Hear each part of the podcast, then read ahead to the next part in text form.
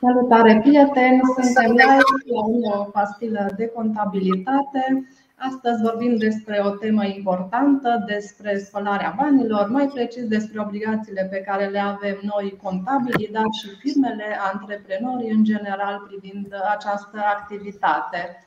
Astăzi avem două invitate speciale, doamna Monica Achim, profesor universitar doctor uh, la uh, Facultatea de Științe Economice și Gestiunea Afacerilor din Cluj, Universitatea Babeș-Bolyai. Uh, Monica este și liderul unui amplu proiect de cercetare în domeniul criminalității economico-financiare. O găsiți la fincrime.net. Bine ai venit, Monica! Ne bucurăm foarte mult că ai acceptat invitația noastră. Bine v-am găsit, mulțumesc frumos pentru invitație și sper ca întâlnirea de astăzi să fie constructivă pentru toți cei interesați. Mulțumesc mult pentru invitație. Cea de-a doua invitată este doamna Mihaela Drăgoiu, director în cadrul Direcției Prevenire, Supraveghere și Control din cadrul Oficiului Național pentru Prevenirea și Combaterea Spălării Banilor. Bine ați venit, doamna Drăgoiu, ne bucurăm că sunteți aici alături de noi. Bine v-am găsit, vă mulțumesc și eu pentru participarea la această sesiune de instruire, cât și pentru interesul față de tematica abordată în cadrul acesteia. Și noi vă mulțumim și, dragi prieteni, vă rugăm să ne adresați întrebări pe canalele obișnuite, pe YouTube, pe pagina de Facebook a Smart Bill sau chiar în mod anonim în primul link disponibil în primul comentariu pe pagina de Facebook a Smart Bill.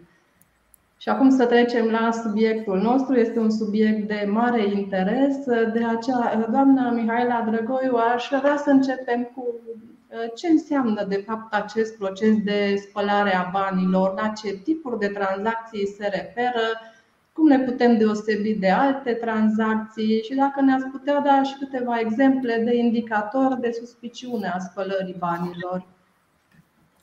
Da, spălarea banilor este un proces prin care se dă o aparență de legalitate unor profituri obținute ilegal de către infractori care, fără a fi compromiși, beneficiază ulterior de sumele obținute. Dacă este încununată cu succes, această activitate va permite menținerea controlului asupra acestor venituri și, în ultimă instanță, va oferi o acoperire legitimă pentru sursa veniturilor infractorilor. Atunci când o activitate infracțională generează profituri substanțiale, individul sau grupul implicat trebuie să găsească o cale de a controla fondurile, fără a atrage atenția asupra activității din care provin sau asupra persoanelor implicate. Astfel, spălarea banilor este un proces dinamic, în trei etape, care necesită, în primul rând, introducerea fondurilor obținute în mod direct din infracțiuni, este etapa de plasare. În al doilea rând, ascunderea urmelor banilor pentru a se evita orice tip de investigație, respectiv mișcarea fondurilor pentru a li se ascunde sau disimula originea, etapa de stratificare. Și în al treilea rând, disponibilizarea fondurilor pentru infractori, în urma reintrării acestora în circuitul legal, care este etapa de integrare. Definiția infracțiunii de spălare de bani se regăsește la articolul 49 aliniatul 1 din legea 129 uh, pe 2019. Conform prevederilor directivei a patra consolidată cu directiva a cincea, precum și a legislației naționale, toate entitățile raportoare au obligația de a transmite de îndată către Unitatea de Informații Financiare, adică către oficiu, un raport atunci când aceasta are cunoștință, suspectează sau are motive rezonabile să suspecteze că fondurile sau bunurile, indiferent de suma în cauză, sunt obținute din activități infracționale sau au legătură cu finanțarea terorismului. Cum pot fi identificate astfel de tranzacții suspecte din multitudinea tranzacțiilor realizate de un client? În primul rând, prin aplicarea unui proces corect de cunoaștere a tuturor clienților cu care entitatea raportoare intră în relații de afaceri. Apoi, prin monitorizarea suficientă a tranzacțiilor și relațiilor de afaceri și, bineînțeles, prin cunoașterea și înțelegerea indicatorilor de suspiciune. Aplicarea circumstanțiată pe bază de risc a măsurilor de cunoaștere a clientelei constituie un principiu și un suport esențial în recunoașterea concretă de către entitățile raportoare a situațiilor sau clienților cu risc ridicat. Beneficiile unei astfel de abordări constau în principal în evitarea alocării inutile a unor resurse în cazul unor clienți cu risc scăzut și posibilitatea focalizării atenției asupra clienților ce presupun anumite vulnerabilități. Spre exemplificare, câțiva indicatori de suspiciune de spălare de bani, clienți care refuză sau sunt reticenți în furnizarea de informații necesare pentru efectuarea tranzacțiilor sau care oferă informații nereale, clienți care sunt refractari în a dezvălui detalii privind activitățile sale sau uh, în a furniza informații financiare, clienți care prezintă documente de identificare neobișnuite sau suspecte pe care entitatea nu le poate verifica imediat, clienți care încearcă să convingă angajatul entității să nu-și respecte sarcinile de serviciu, de exemplu să nu păstreze nicio înregistrare solicitată de lege sau să nu realizeze nicio raportare, clienți care solicită anularea sau restructurarea unei tranzacții în cazul în care, așa cum a fost stabilită ea inițial, derularea operațiunii implică raportarea, identificarea, înregistrarea sau investigații suplimentare de către entitatea raportoare, clienți care evită contactele directe cu angajații sau colaboratorii entității raportoare, emițând mandate frecvente sau împuterniciri în mod nejustificat, clienți care, fără o justificare plauzibilă, folosesc un intermediar sau colaboratorul unei, unui intermediar situat într-o zonă departe de reședință sau activitatea clientului. Clienți despre care se cunoaște că au fost recent investigați în legătură cu un caz aflat în urmărire penală, clienți aflați în dificultăți financiare care efectuează tranzacții cu sume mari fără explicație plauzibilă a sursei fondurilor, Um, clienți care în mod neașteptat își acoperă toate sau o parte din datorii cu mult înainte de scadență. Deci sunt foarte mulți indicatori uh, de suspiciune. Nu o să-i detaliez acum, am spus așa câțiva, ca să își facă lumea o idee cu privire la uh, indicatorii de suspiciune. În concluzie, identificarea acestor suspiciuni de spălare a banilor nu constituie o știință exactă, iar a considera o tranzacție ca fiind suspectă implică o oarecare doză de subiectivism, deoarece această evaluare depinde în mare măsură de experiența profesională, dar și de intuiția pe care cel care trebuie să identifice astfel de operațiuni o are, de felul în care acesta percepe anumite operațiuni sau activități ca fiind normale sau, din potrivă, neobișnuite uh, în raport cu informațiile pe care le are la dispoziție. Că tocmai aici, de aici revine dificultatea în a aprecia o tranzacție pentru că implică subiectivism, implică judecată profesională și asta poate conduce la nedumeriri, la dificultăți în aplicare. Da, mai există și riscul reputațional, este un aspect deloc de neglijat. Uh, lipsa de diligență a unei entități raportoare în detectarea și raportarea unor tranzacții suspecte poate avea ca rezultat expunerea acesteia la riscuri reputațional, ceea ce nu este de dorit, mai ales în, în uh, activitatea pe care o desfășurați, pentru că integritatea unui specialist are drept consecință încrederea publicului, iar o imagine pozitivă constituie un capital important, o caracteristică de bază ce completează cu succes imaginea oricărui profesionist. Mulțumim. Doamna Monica Achim, care sunt entitățile din România care intră sub incidența acestei legi 129 per 2019 și care dintre acestea sunt entități raportoare? Ce înseamnă de fapt că o entitate este o entitate raportoare? Da. Ehm, Legat de întrebarea dumneavoastră, um, sigur că uh, entitățile din România care intră sub incidența legii 129 pe 2019 uh, ca idee generală reprezintă entități care uh, derulează activități, au un obiectul de activitate um, activități cu numerar, respectiv instituțiile de credit, instituțiile financiare, administratorii de fonduri, uh, de asemenea entități care uh, derulează produse considerate uh, ca fiind cu un grad ridicat de risc. Aici vorbim de furnizorii de servicii de schimb de monede virtuale, precum și furnizorii de portofele digitale, știut fiind faptul că criptomonedele și tot ce ține de, de zona de portofele digitale se află în zona produselor cu risc ridicat. De asemenea, sfera imobiliară, ca atare, agenții imobiliari care desfășoară activități imobiliare inclusiv în calitate de intermediari, atunci când nivelul chiriei sigur depășește, este de minim 10.000 de euro echivalentul. De asemenea, vorbim aici de instituțiile, da, am spus, emitente de monede electronică și să nu uităm categoria de public care, căruia îi se adresează de, de altfel astăzi emisiunea dumneavoastră, contabilii, auditorii, experții, consultanții fiscali, persoane care acordă consultanță financiară, reprezintă uh, societăți care, entități care intră sub incidența legii 129, pe motiv că uh, poate se pune întrebarea din, care este motivul din spatele până la urmă a acestei legislații.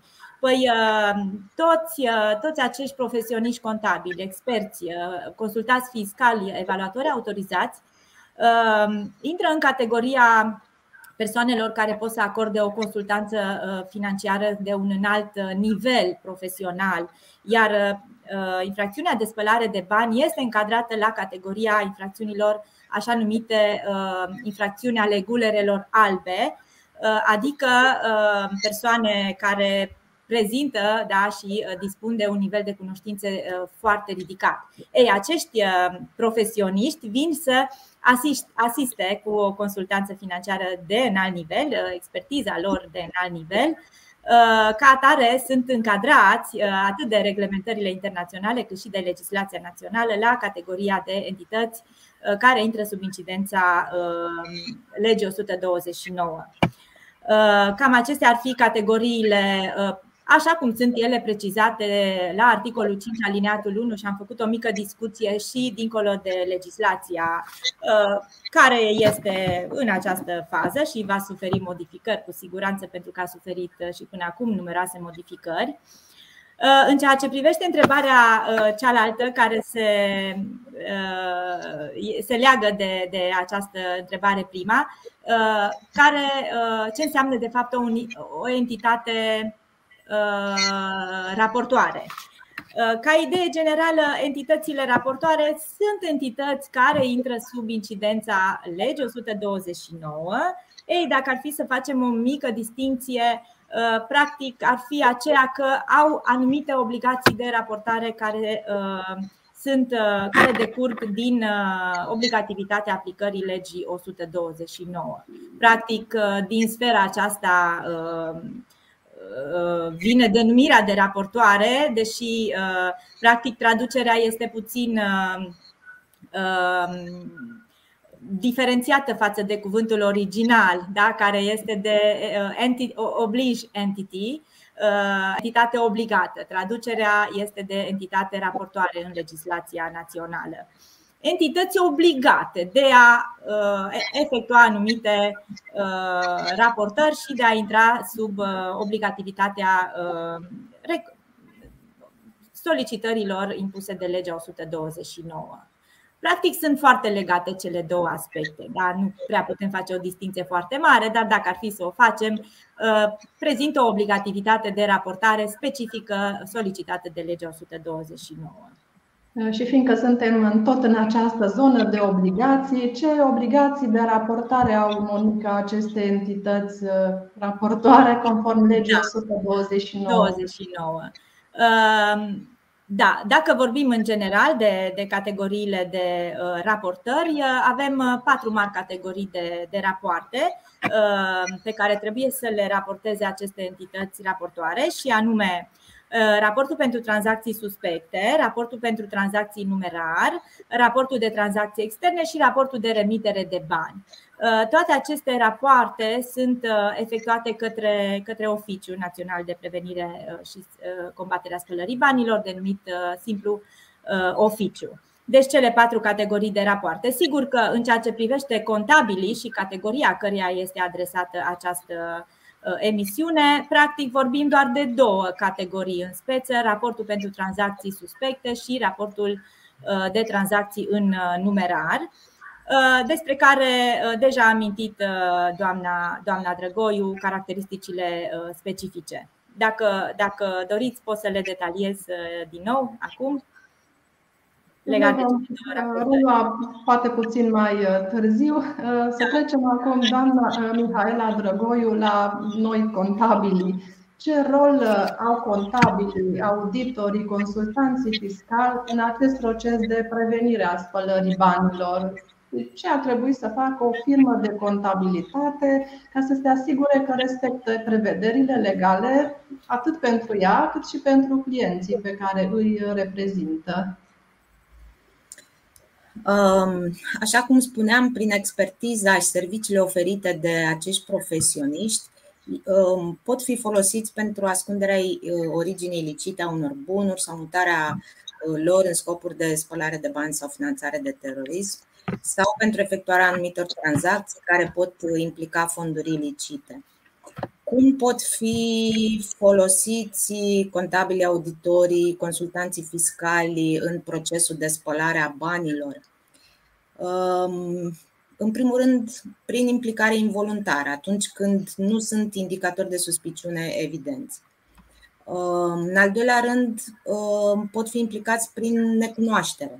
Măsurile de cunoaștere a clientelei se aplică, dar în mod superficial sau formal, sau fără circunstanțiere pe bază de risc, sunt prezenți indicatori de suspiciune, dar nu li se înțelege semnificația sau nu sunt identificați în mod corect. De cele mai multe ori, aceasta este situația uh, cea mai des întâlnită uh, în activitatea pe care am desfășurat-o oficiu de, de uh, control. Um, altă situație, au fost identificați indicatori de suspiciune, dar nivelul de suspiciune e relativ scăzut, caz în care entitatea raportoare transmite un raport de tranzacții suspect oficiului și rămâne alertă cu privire la activitatea clientului în cauză. Aceasta este situația ideală, unde ar trebui să ajungă uh, toate entitățile raportoare. Altă situație, tot ok, au fost identificați uh, indicatorii de suspiciune, nivelul de suspiciune este ridicat, caz în care entitatea raportoare transmite un raport și nu realizează serviciul solicitat de client. Uh, deci legea, de fapt, um, prevede ca raportarea de tranzacții suspecte să se facă uh, la modul general înainte de efectuarea unei tranzacții sau unui serviciu și în mod excepțional după realizarea tranzacției sau serviciului.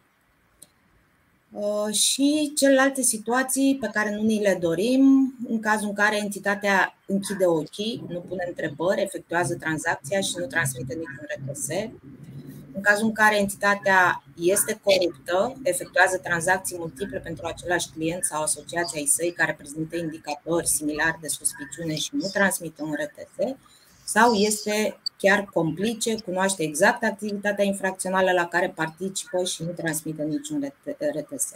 Deci cam astea sunt situațiile în care ar putea fi implicat uh, o, o entitate, uh, implicată o entitate raportoare în uh, acest uh, proces. Ce ar trebui să facă o firmă de contabilitate și respectiv um, o firmă de audit sau consultant uh, fiscal să se asigure că respectă prevederile legale atât pentru ea cât și pentru clienții acesteia. În primul rând, o firmă de contabilitate nu are obligația pentru clienții săi de a, asigura, de a se asigura că aceștia respectă prevederile legale. Fiecare entitate raportoare răspunde pentru modul în care aplică prevederile legale în domeniul AML, în raport cu propria sa activitate. Deci, ă, dacă atunci când ă, se întocmește contabilitatea sau se face ă, se întocmește contabilitatea și contabilul vede că clientul nu are, opera- are operațiuni cu numerar și nu, mă rog, știe că nu le-a raportat așa. Nu este obligația lui să spună sau să facă raportarea de numerar pentru clienți, pentru acești clienți. Da? În schimb, dacă um, din documentele pe care le vede identifică uh, sau cunoaște activitatea clientului și identifică indicatori de suspiciune, atunci are obligația de raportarea unui, uh, de raportarea unei, unui RTS. Da? Deci trebuie făcută distinție de, uh, cele, între cele două obligații de raportare. Deci RTS-ul se întocmește cu privire la activitatea clientului, dar numerarul se întocmește doar pentru activitatea proprie a contabilului. Deci nu uh, cu privire la operațiunile de numerare realizate de client. Și care sunt um, o să trec pe scurt așa cu privire la uh, care sunt toate obligațiile pe lege.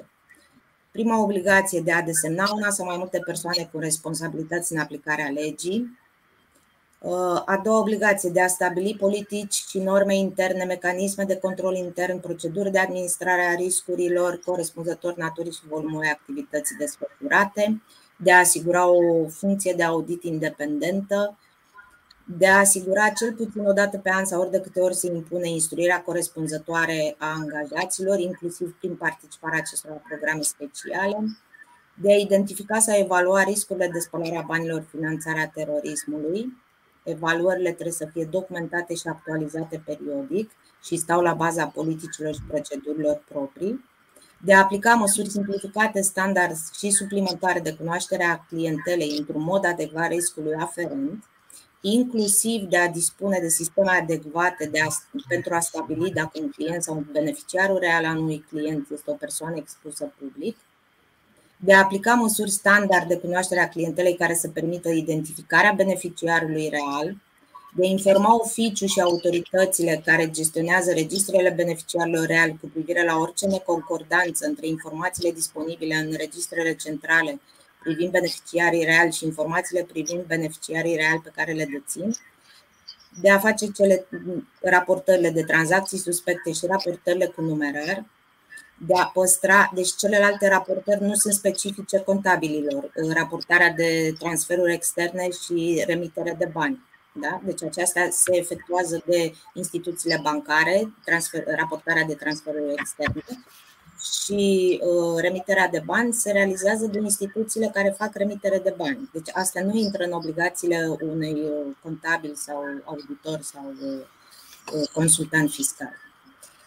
De a păstra documentele aferente aplicării măsurilor de cunoaștere a clientelei și documentele justificative și evidențe ale tranzacțiilor pentru o perioadă de 5 ani, această perioadă se poate prelungi cu încă 5 ani la solicitarea autorităților competente de a prelucra datele cu caracter personal în baza legii 129 și cu respectarea legislației în vigoare privind prelucrarea datelor cu caracter personal, de a comunica direct oficiului datele și informațiile solicitate de, acestea, de acesta în termen de 15 zile sau urgent atunci când oficiul solicită asta, de a asigura protecție din punct de vedere juridic a angajaților și reprezentanților de a cunoaște faptul că este interzisă folosirea în scop personal de către salariații entităților raportoare a informațiilor confidențiale primite, obligația de a nu transmite în afara conturilor prevăzute de legea informațiilor, de a nu divulga clienților vizați sau terților faptul că uh, informațiile sunt în curs de transmitere, au fost sau vor fi transmise RTS-uri. Iată, deci o listă consistentă de obligații. Vorbim, uh, cred că, trei zile despre toate. Deci încă nu am terminat, mai sunt, uh, să zicem, câteva moduri de um, obligația de a depune uh, declarația privind beneficiarul real, modul de punere în aplicare a sancțiunilor internaționale. Cam astea sunt în, în principiu cele mai, cele mai importante. Avem un comentariu de la doamna Liana Botoș. Sănătate multă e o temă asupra căreia urmează să insist, sursa de realizare a lucrării. Practic, noi nu avem o lucrare în spate, avem o discuție live pe teme, uh, pe teme de spălare a banilor, dar puteți să urmăriți reluarea acestui înregistrări. Va fi disponibilă pe YouTube, pe pagina Smart Bill, la pastilei de contabilitate și pe Facebook va fi disponibilă de asemenea. Și fiindcă suntem tot în zona obligațiilor firmelor de contabilitate, Monica, există obligația pentru contabili sau firme de contabilitate să aplice măsuri de cunoaștere a clientelei și ce măsuri ar putea să aplice un mic cabinet de contabilitate în acest domeniu? Da.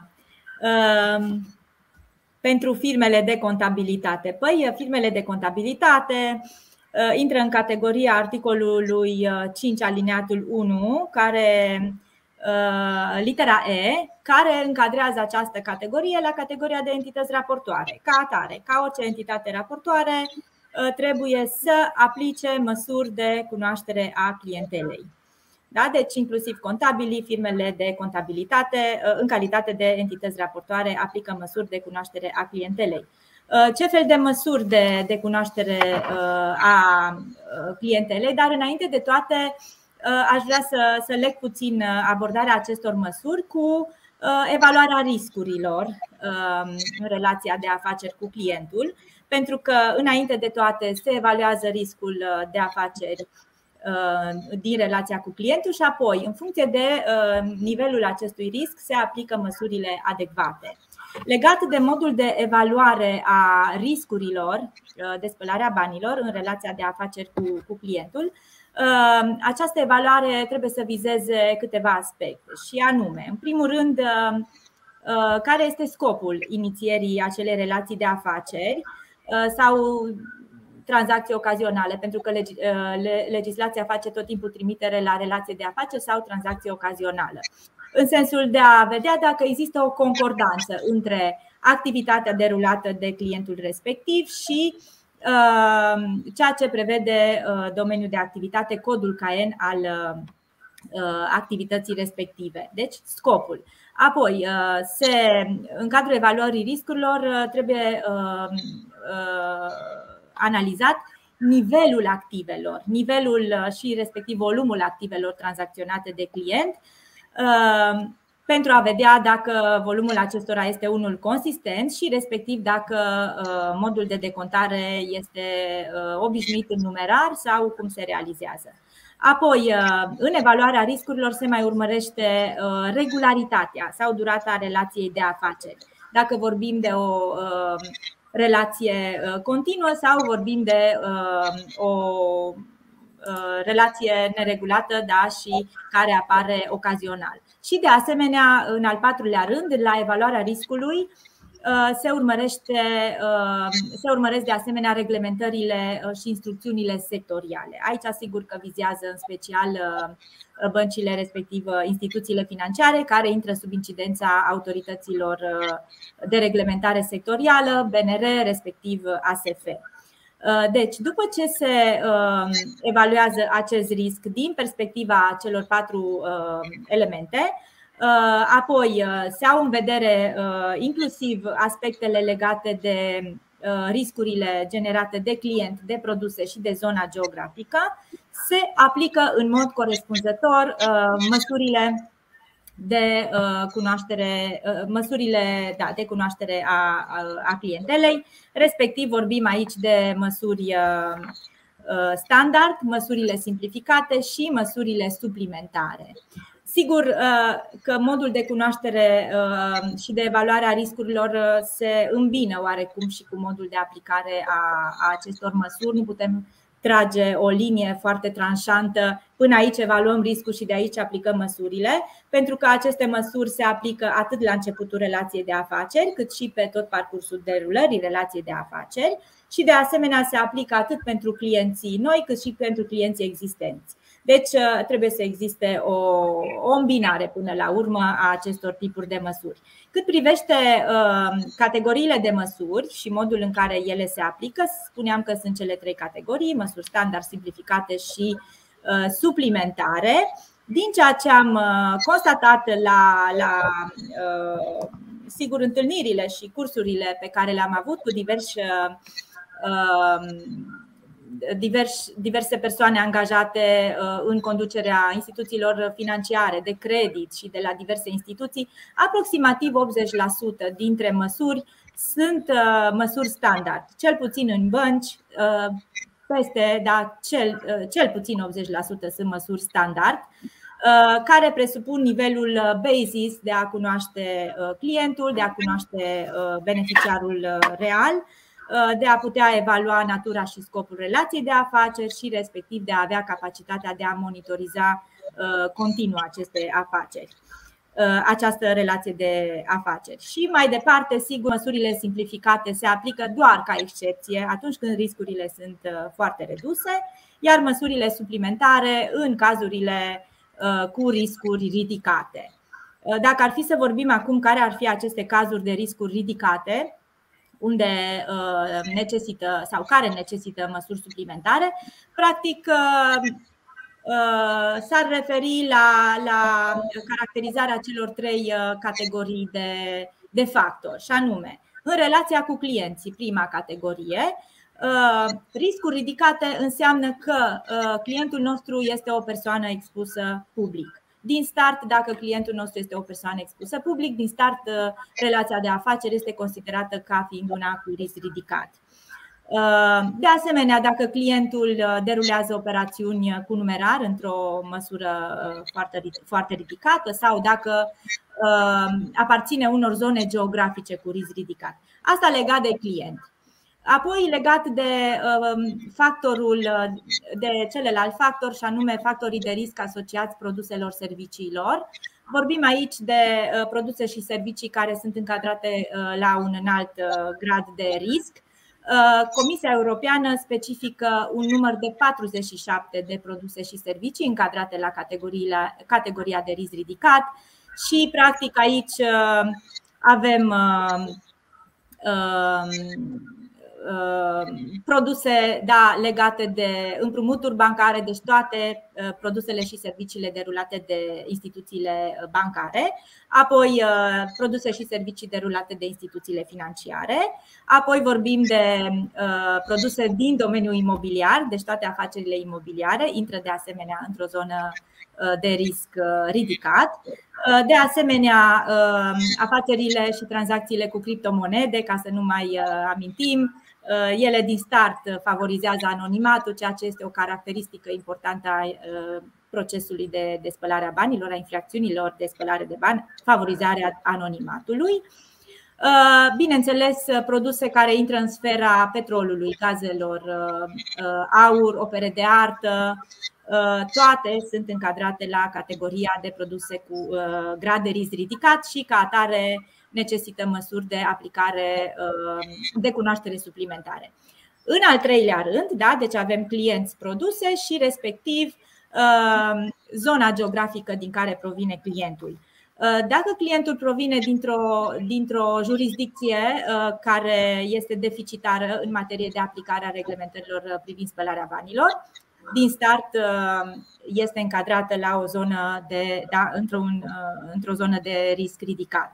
Dacă provine dintr-o țară cu un înalt nivel al infracționalității pe partea de corupție, da? țările puternic corupte sau în care există un nivel ridicat de evaziune fiscală, de asemenea um, vom avea un grad ridicat de risc. Deci, în general, țările recunoscute ca având un nivel ridicat uh, al infracționalității uh, economico-financiare și care, uh, potrivit listelor GAFI, sunt încadrate în jurisdicții deficitare pe partea de aplicare a reglementărilor de spălare a banilor. Uh, practic, aceste, acești trei factori, uh, teoretic și practic, vor trebui ponderați cu factori de risc, uh, cu ponder de risc, factori de risc ponderați cu ponder de risc și se poate calcula o așa numită matrice de risc pe care noi o aplicăm de altfel în multe alte domenii și o prezentăm inclusiv la cursurile noastre pe spălarea banilor ca posibilitate de a dezvolta procedura internă de uh, evaluare a riscului, iar în funcție de, uh, de agregarea uh, scorurilor mulțite cu factorii de risc se obține Uh, un uh, nivel de risc care poate fi încadrat pe trei categorii, slab, mediu, ridicat, dar pentru nevoi mai analitice putem merge și, pe, uh, și pe o matrice de 5 nivele, dacă dorim să avem și aprecieri mai analitice, respectiv risc redus, risc slab, risc mediu, risc ridicat și respectiv foarte ridicat. Și atunci abordările în materie de aplicare a măsurilor pot fi Uh, nuanțate. Dar, așa cum am spus, uh, o pondere covârșitoare de cel puțin 80% revine măsurilor standard iar diferența aparține celor simplificate atunci când clientul nostru este unul vechi, tradițional, îl cunoaștem deja și atunci venim cu măsuri simplificate, iar dacă este un client care prezintă riscuri ridicate, așa cum am vorbit adineauri pe cele trei criterii, vom aplica măsurile suplimentare. Uh, dacă nu uh, există posibilitatea de a aplica aceste măsuri, uh, deoarece nu sunt puse la dispoziție informații din partea, din partea clientului și respectiv nu se pot obține informații adecvate, în mod automat relația de afaceri ar trebui întreruptă și, bineînțeles, după caz, în cazul în care există și elemente de suspiciune, Uh, mergem uh, cu obligativitatea către, către oficiu, așa e doamna Drăgoiu, venim la dumneavoastră și trebuie să raportăm către dumneavoastră tranzacții, uh, tranzacții suspecte și să reflectăm suspiciunea respectivă ca fiind suspecte. Și sigur, elementul de subiectivitate l-ați remarcat și dumneavoastră până la urmă. Da, există multe raportări de, de suspiciuni care nu sunt uh, până la urmă nici de departe spălări de bani, dar uh, mai bine să fim precauți și să raportăm și mai departe oficiu vine și aplică filtrele proprii și uh, deduce de acolo cât dintre aceste tranzacții practic reprezintă într-adevăr suspiciuni în adevăratul sens și sunt transmise mai departe organelor de urmărire penală și pe filiera pe care o parcurgeți dumneavoastră mai, mai departe. Uh, deci, să concluzionez, firmele de contabilitate au uh, toate obligațiile ce revin uh, entităților raportoare în materie de aplicarea de măsuri de cunoaștere a clientelei. Mulțumim, Monica. Avem mai multe întrebări, am primit mai multe întrebări. Am văzut aici, a, a, am prevăzut de, de altfel că vor fi multe întrebări. Voi mai câteva. Da. Uh, pentru doamna Mihaela Drăgoiu, ne întreabă domnul Florin Tulea. Uh, bună ziua, am o situație în cazul unui magazin online. Sunt cumpărători persoane fizice care cumpără mărfuri diverse în mod repetat, evident nu pentru consum propriu, foarte probabil pentru a le valorifica în magazinul propriu. Ca vânzător am vreo obligație sau limitare în a opri sau raporta aceste vânzări deci, din punct de vedere al societății uh, care deține acel magazin online, să înțeleg că pune întrebarea, da? da. Deci, acea entitate care deține un magazin online nu este entitate raportoare. Ea nu se încadrează în niciuna din categoriile uh, prezentate mai devreme de uh, doamna Monica. Um, decât în măsura în care um, are, înregistrează în contabilitatea proprie operațiuni cu numerar peste 10.000 de euro. Da? Deci doar în măsura în care are operațiuni deci nu vorbim de acele operațiuni, de acele uh, operațiuni prin care uh, sunt duși banii la bancă um, și depuși în contul societății. Acele operațiuni sunt raportate de bancă da? Deci dacă are înregistrat în caseria, în caseria proprie operațiuni peste 10.000 de euro. Altfel, această, acest obiect de activitate, uh, comerț online, presupun comerț cu diverse online, uh, nu intră sub incidența legii și entitatea nu este entitate raportoare. Mulțumim.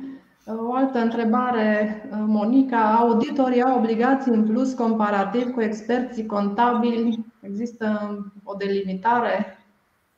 Uh, nu putem spune că există neapărat o delimitare, uh, doar putem menționa faptul că uh, entitățile uh, raportoare care prezintă peste două dintre cele trei uh, nivele de, de mărime respectiv uh, total active 16 milioane de lei, total cifră de afaceri 32 de milioane, respectiv număr de angajați 50. Uh, uh, sunt obligați potrivit legii să asigure o funcție de audit independent da? în, în scopul evaluării, verificării procedurilor pe linia aplicării legii 129. Da, asta ar fi, asta ar fi spe, elementul de, de specificitate, dar nu putem spune că este o obligație suplimentară a auditorilor comparativ cu experții contabili. Doar că entitățile raportoare trebuie să organizeze funcția de audit independent dacă îndeplinesc cele două din cele trei criterii. Uh, un audit să specificăm pe linia uh, uh, evaluării, evaluării gradului de implementare a legii 129 la nivelul entității respective, deci cu, cu strict pentru acest scop. Mulțumim. Avem următoarea un comentariu mai degrabă decât o întrebare. Contabilii sunt de cele mai multe ori cei care trebuie să facă și aceste raportări, fiind de regulă și singurii care cunosc legislația, nu numai cea contabilă, chiar dacă obligațiile de raportare revin firmelor, în cele din urmă, în realitate, tot contabilii fac aceste raportări. Am mai întâlnit acest subiect da. de discuție și în alte live-uri precedente, în care contabilii intră puțin și în sfera juridică, mai dau consultanță în zone adiacente contabile. Ce părere aveți despre, despre această afirmație?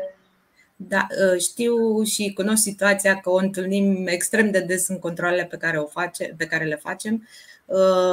Nu este o situație tocmai de dorit, pentru că ar trebui ca entitatea Uh, în cauză să să aibă un om specializat în acest sens. Deci nu contabilul care este specializat pe partea lui de contabilitate și de ceea ce trebuie să facă.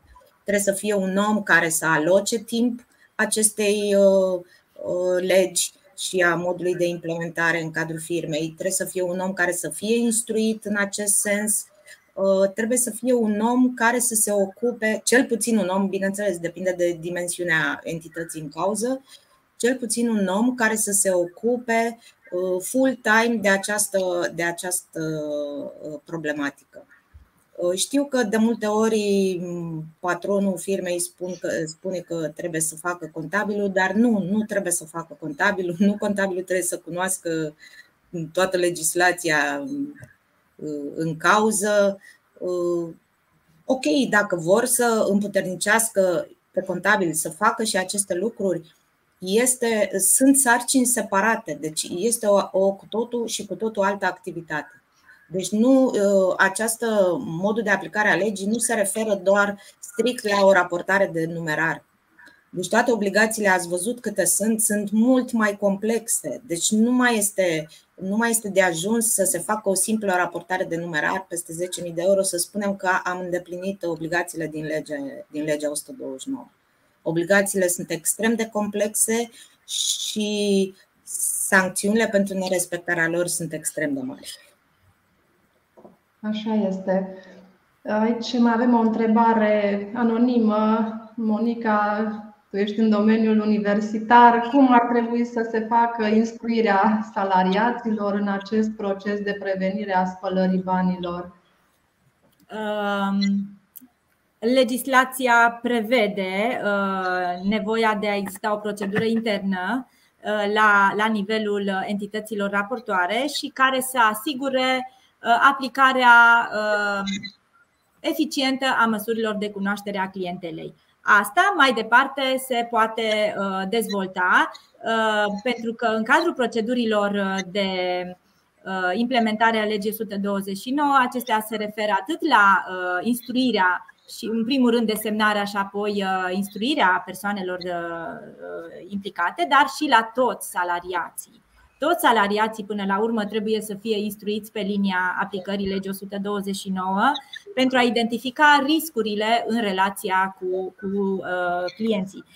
Cum trebuie să se facă instruirea? Asta până la urmă ține de, de managementul uh, fiecarei entități și uh, până la urmă uh, și eu particip la cursuri, de, uh, la cursuri care le predau de altfel la Institutul de Studii Financiare și acolo vin foarte mulți practicieni din bănci și din instituții de asigurare care sunt obligați pe baza reglementărilor sectoriale să facă periodic astfel de cursuri și își adună credite, așa cum procedăm de altfel și noi în cadrul CECAR ca experți contabili, trebuie să facem astfel de cursuri de perfecționare continuă. Deci, până la urmă, ține de managementul fiecărei entități.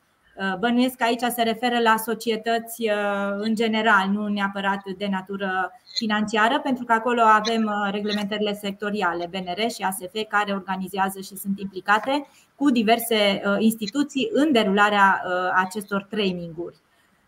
Deci, depinde de fiecare. Păi să-i trimite la cursuri, ce putem spune? Se organizează multe astfel de cursuri și trebuie trimiși la cursuri, bineînțeles, pe cheltuiala uh, societății pentru a fi instruiți. Fără o, fără o educație adecvată și o instruire adecvată, uh, nu putem vorbi de performanță la, la niciun nivel, inclusiv la nivelul uh, cunoașterii legii în materie de spălare a banilor. Training, educație. Da. Da, asta este cel mai important. Doamna Mihaela Drăgoiu, este obligată o firmă să dețină o procedură internă de prevenire a spălării banilor și dacă este obligatorie, ce ar trebui să conțină aceasta? Și văd că există și o întrebare anonimă. Cine ar trebui să întocmească procedura internă de prevenire a spălării banilor? Este o atribuție a contabilului firmei? deci începem de la sfârșit. Uh, nu, normal că nu este o atribuție a contabilului firmei, uh, este o atribuție a acelei persoane desemnate care, care, încă o dată, sfatul meu este să nu mai fie acceptat de către contabil, să accepte să fie să primească acest rol de persoană desemnată, pentru că nu are timp și nu are cum să se ocupe și de una și de alta. Um, deci, uh, procedura ar trebui întocmită și elaborată de către persoana desemnată în relație sau persoanele desemnate în uh, relația cu oficiu, deci cei care au atribuții uh, cu privire la modul de aplicare a acestei legi în cadrul firmei. Um, ele trebuie, procedura trebuie um, în, în funcție de specificul și dimensiunea activității economice desfășurate, precum și de particularitățile relației de afaceri, uh, aceste proceduri trebuie să fie aprobate și monitorizate la nivelul conducerii de rang superior și revizuite ori de câte ori se, se impune. Deci fiecare firmă, deci orice entitate care deține calitatea de entitate raportoare, deci nu orice societate din România, deci doar entitățile raportoare, au obligația să dețină aceste politici, proceduri, norme și mecanisme interne privind prevenirea spălării banilor și finanțării terorismului.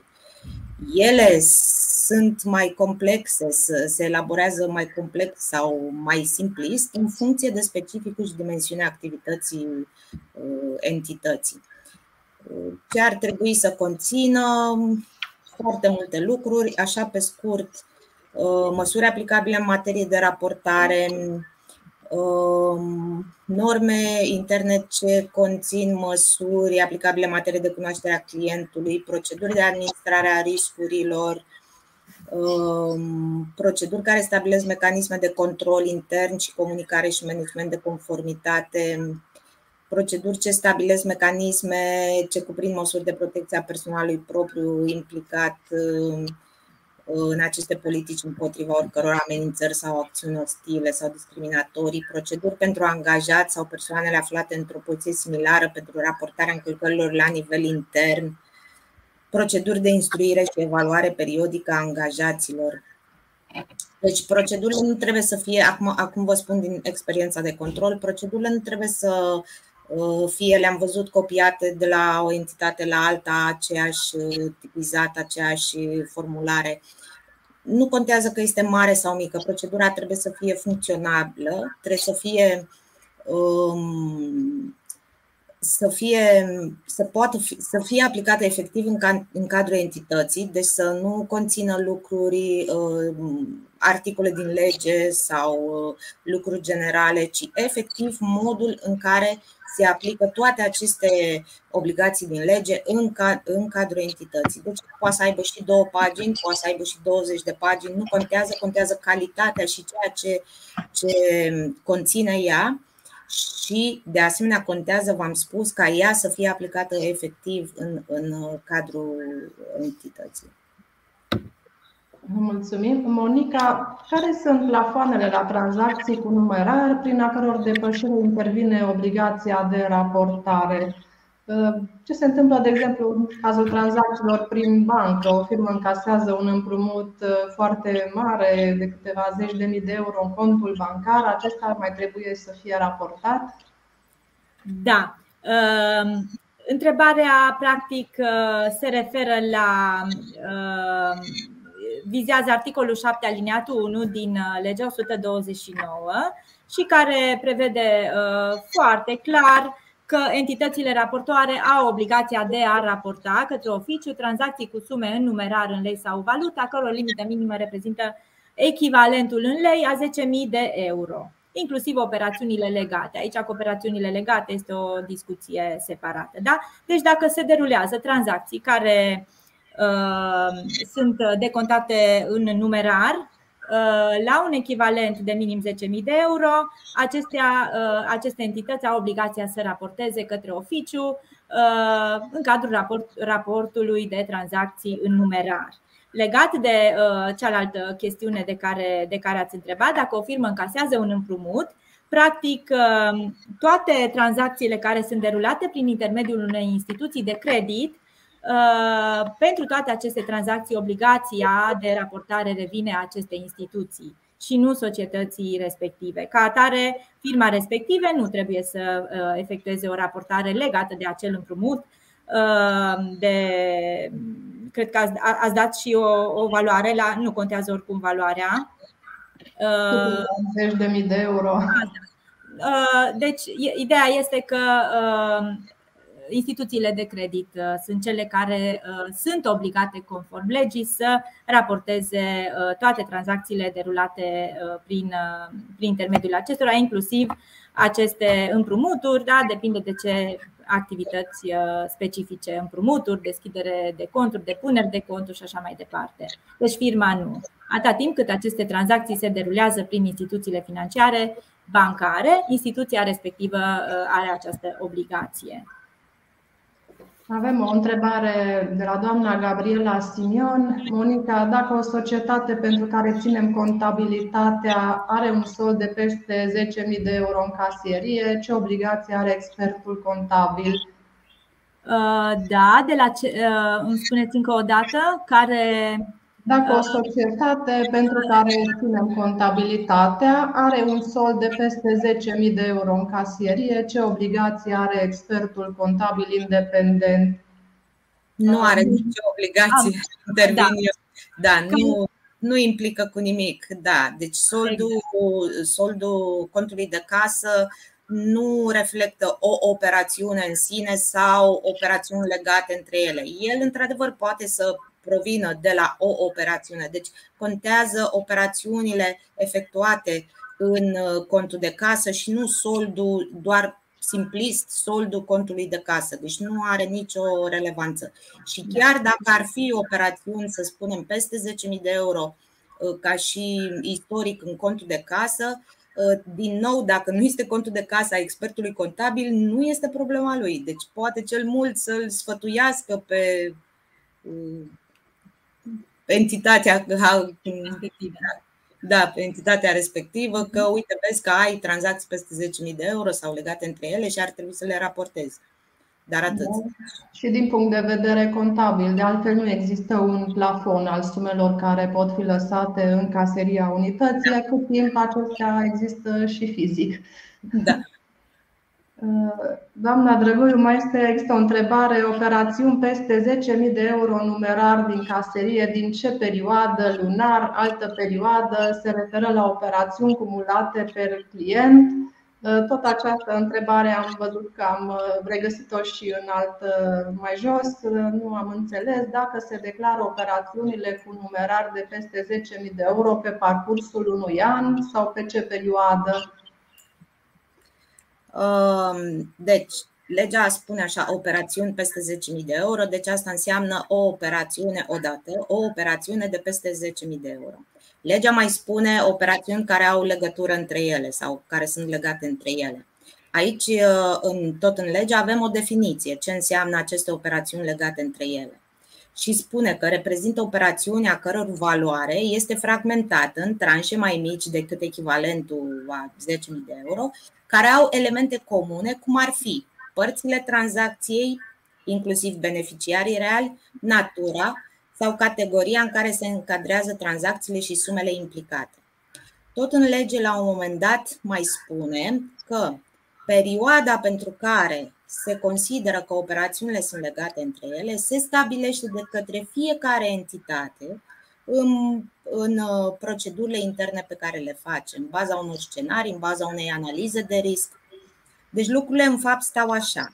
Dacă entitatea nu și-a stabilit și nu și-a făcut în baza unei analize de risc, uh, nu și-a stabilit perioada pentru care ea consideră că sunt operațiuni legate, atunci orice organ de control care vine și face un control la acea entitate poate să considere el, în funcție de definiția din lege, care este perioada și care sunt operațiunile legate între ele. De aceea, sfatul meu este următorul: să stabilească fiecare entitate exact în baza a ce consideră ea necesar, care este acea perioadă de timp ca să nu vină altcineva să îi stabilească acea perioadă și pentru că am auzit în, în piață că s-a făcut și uh, s-au adunat operațiuni, de exemplu, de retragere uh, împrumut uh, al uh, asociatului pe un an de zile. Înțelegeți? Uh, lucruri care în fine, deci este subiectiv. De aceea este bine ca fiecare entitate să-și stabilească, așa cum spune legea, prin procedurile interne, care este acea perioadă. Celelalte părți comune ale tranzacției rămân fixe pentru că sunt date de definiție, adică dacă sunt aceleași părți de tranzacție, dacă uh, reprezintă aceeași uh, natură a tranzacției, categorie de tranzacții. Deci astea rămân fixe pentru că așa spune legea. Dar perioada este la latitudinea entității raportoare. Și tot Noi... în această sferă se, se află și întrebarea domnului Cristian Câlția referitoare la plata dividendelor în numerar, efectuată în mai multe zile sau pe o perioadă de câteva luni, care în final va depăși echivalentul la 10.000 de euro. Da, deci exact, exact asta este problema. Dacă el își stabilește în procedura internă că uh, toate operațiunile reprezentând plata dividendelor reprezintă un risc scăzut pentru că, nu știu, cu motivațiile, pentru că sunt uh, transparente și se cunoaște ce s-a plătit impozit, deci nu reprezintă absolut niciun grad de risc și uh, consideră pentru aceste tranzacții ca perioadă prin care să, să fie considerate tranzacții legate între ele, 24 de ore. Pentru că așa era, de exemplu, se poate folosi acest termen ca așa era pe vechea lege, pe 656, operațiuni legate între ele erau într-o zi bancară, deci în 24 de ore. Deci poate să folosească pentru operațiunile care să spunem că prezintă un grad de risc scăzut, ca termen de operațiuni legate între ele, termenul vechi care era pe 656, cel de 24 de ore.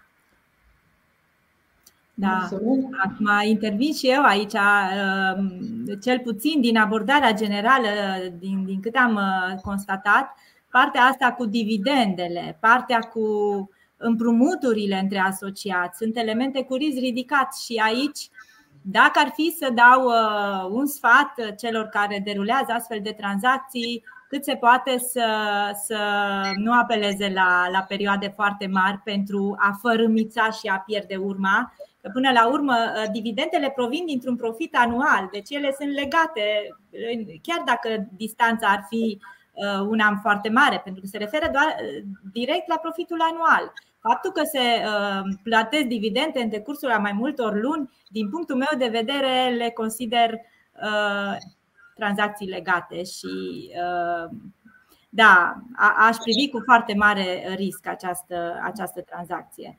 Uh, la fel ca împrumuturile, uh, reglementările din Olanda, de exemplu, interzic împrumuturile între asociați și societate.